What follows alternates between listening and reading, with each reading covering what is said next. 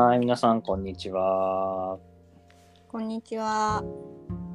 台湾の台湾ラジオ第416、7、8回ですね。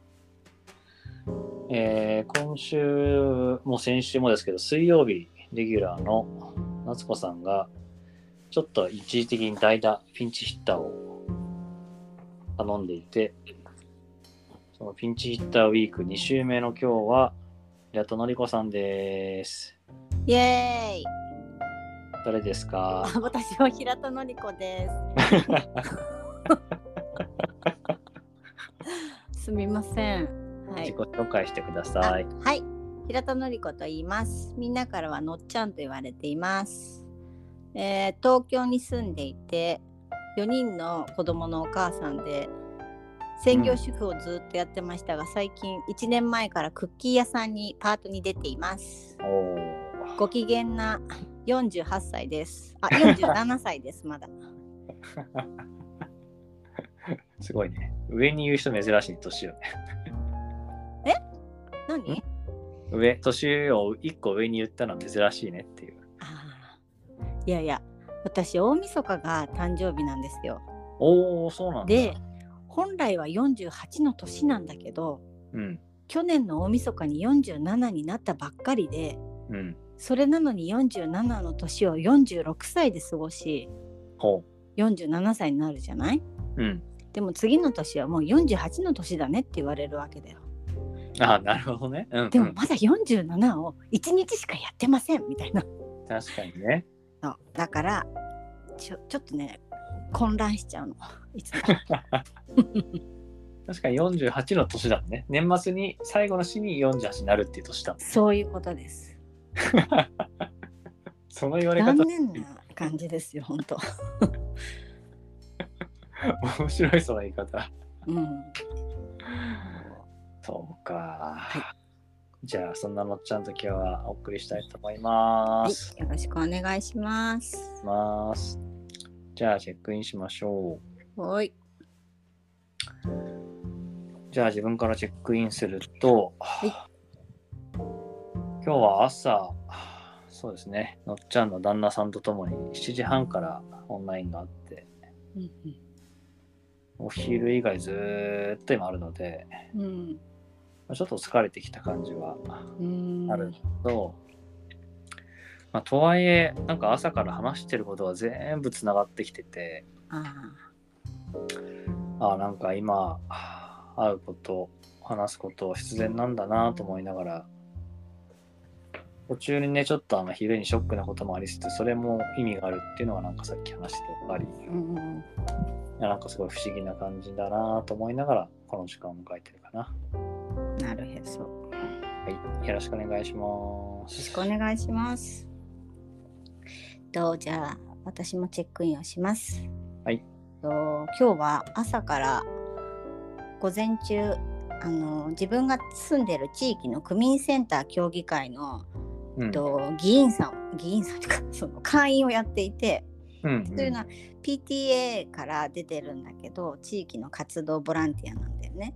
でそこでうん講座部っていうのを担当しているんだけど、うん。そこに自転車で30分くらいかけて行きうん。2時間そのおじいさんたちとお話をして戻ってきて。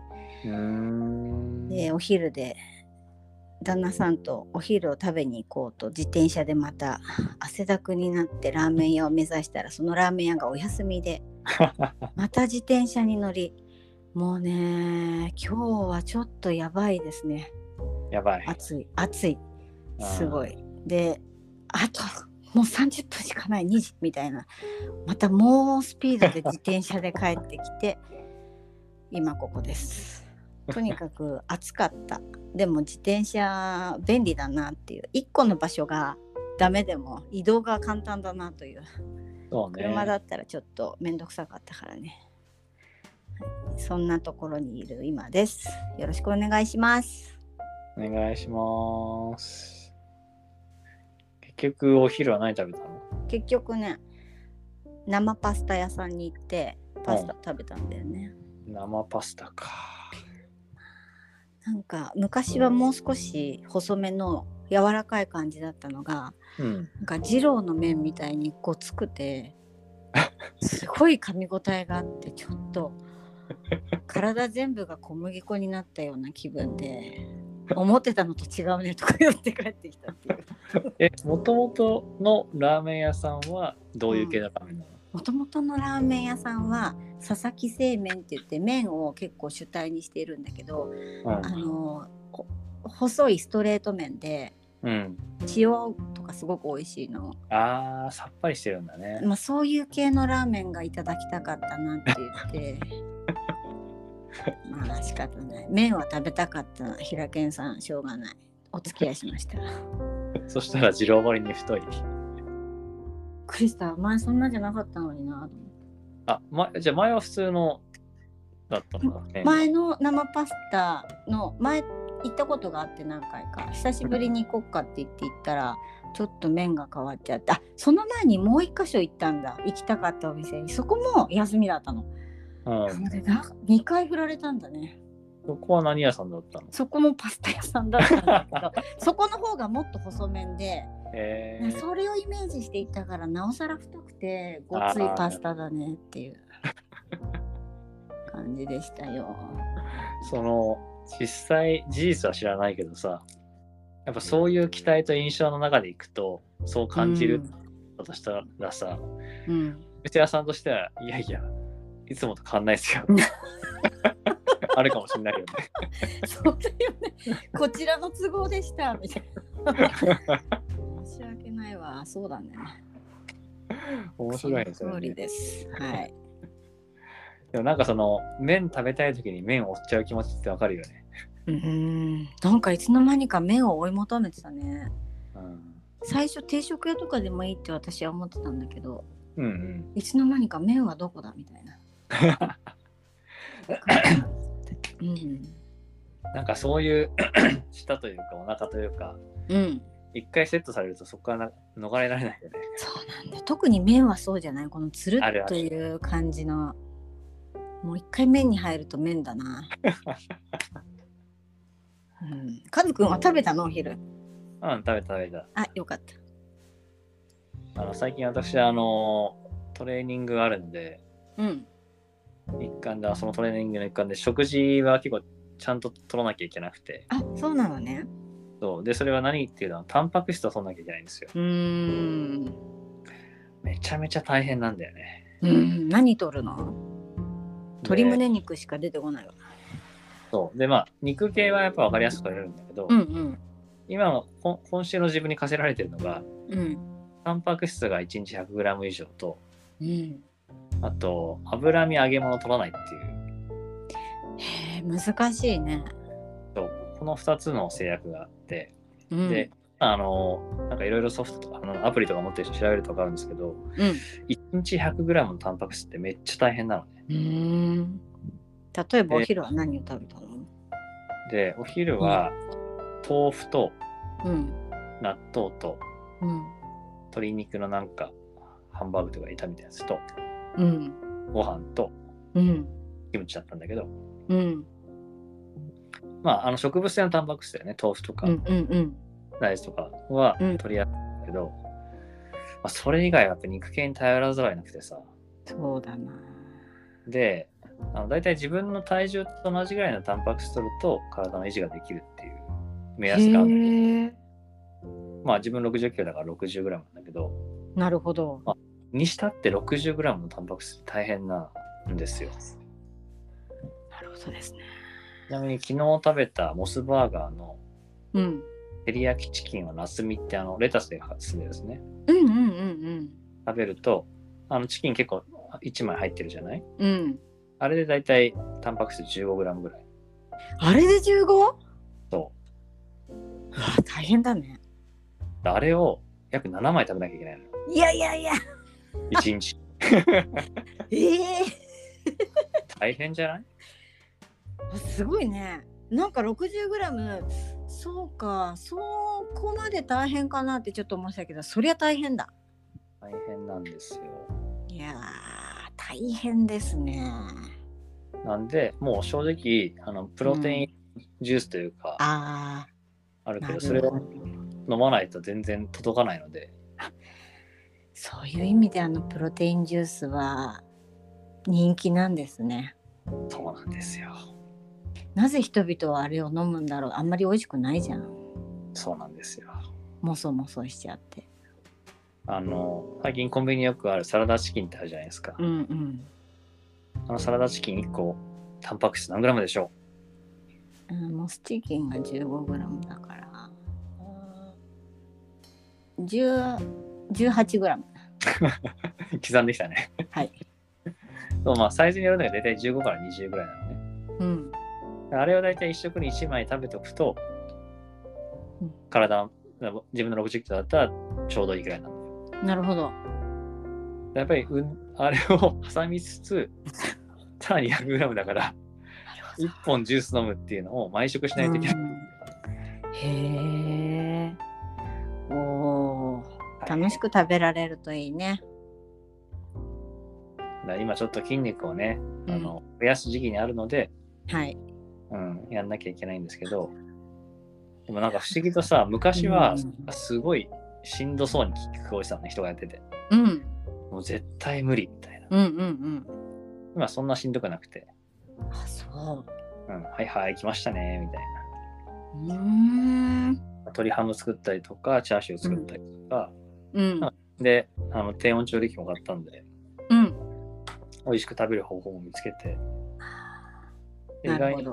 豆腐納豆は補給するのにちょうどいいって分かり。なるべく毎食食べるみたいな。なるほど。なんかすごい言ってる自分がストイックに聞こえてきた。いややってない時に人の話を聞いて大変そうって思った時のカズくんが今の私ですね。そうだよね。うんそう思うわ。うんへまあね、あの始めた頃はそれこそあの1回ごとに20回噛むとかさ、えうんうん。そういうところから始まってるからそんな苦じゃなくて。うん。でもやっぱなんか今、特に言われてるのが食事の前に睡眠でさ、うん。ちゃんと寝ないと体ができないし維持できないっていうのは、うん。ね。なんだろうあのえ筋肉のためにそのタンパクってるのあ、今自分？うん。まあそうだね。なるほどね。筋肉は欲しいんですよね。そう、だからなんか自分は、あの、別にムキムキになる気はもちろんないんだけど、うん。なんていうの、ちゃんと内側が締まった体でいたいっていうのが、うん。あのいろんな人にこれ何度も結構話してるけど、うん。50代を迎える前にね、うんうん。最後の体作りをしといた方がいいよって言われてて、へえ、そうなんだね。やっぱり40代のうちに作っておくと50代楽、まあ、50代うん最後楽っていうのがあって、なんかやっぱ楽しくね、したいことしたいし、そうね。自分なんかあちこち行くからさ、うん。で、自分の体だけが頼りだからね、仕事においては。いや、わかるわ。そういう意味では、そうそう、でもトレーニングして本当に体軽くなったし、うん。姿勢も良くなったし、うん。なんかやっぱり、あの、芯がしっかりしてくると、うん。なんだろう、いろんなことが自分も安定する感じがあるから、うん。うん。やってよかったなとは本当思ってるからね。うん。いや、筋肉って大事ってすごく言うよ。ねうん。か心にも影響が大きいっていうからさ。うん。うん。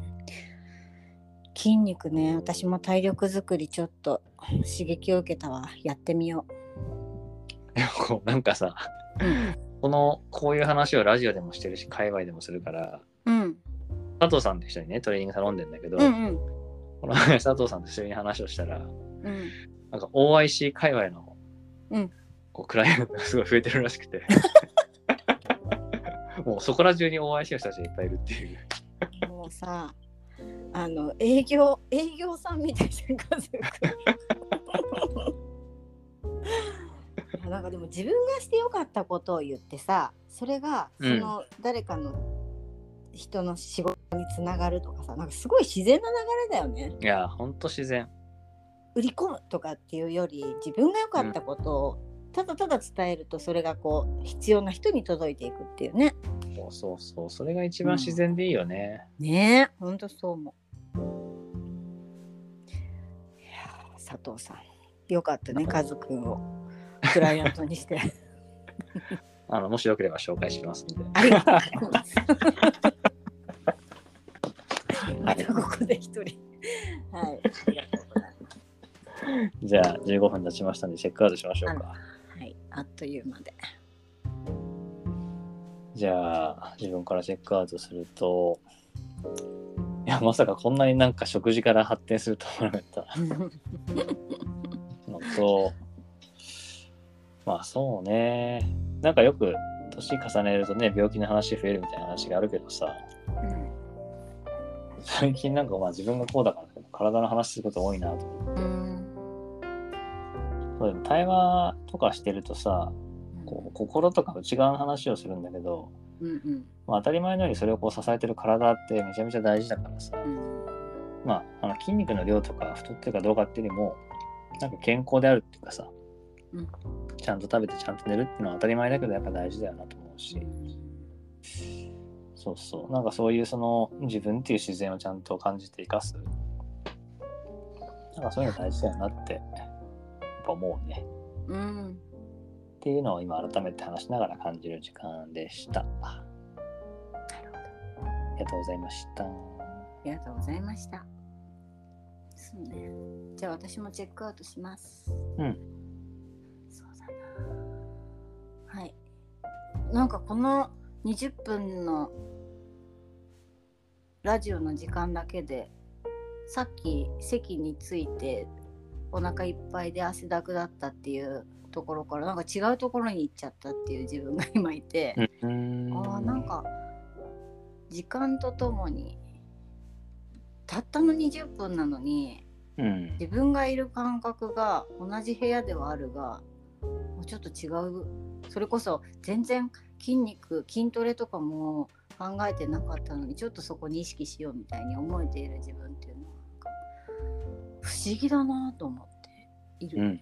うん。うんなんかこう本を読んだ後にその本に影響を受けるみたいな感覚で今家族との対話で自分の中に新しい何かが芽生えてきているなという感じがしている今です。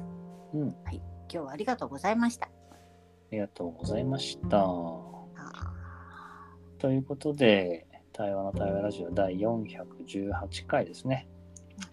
今日はこれでおしまいにしたいと思います。ーはーい、どうもありがとうございました。こちらこそありがとうございました。良い午後を。良い午後を。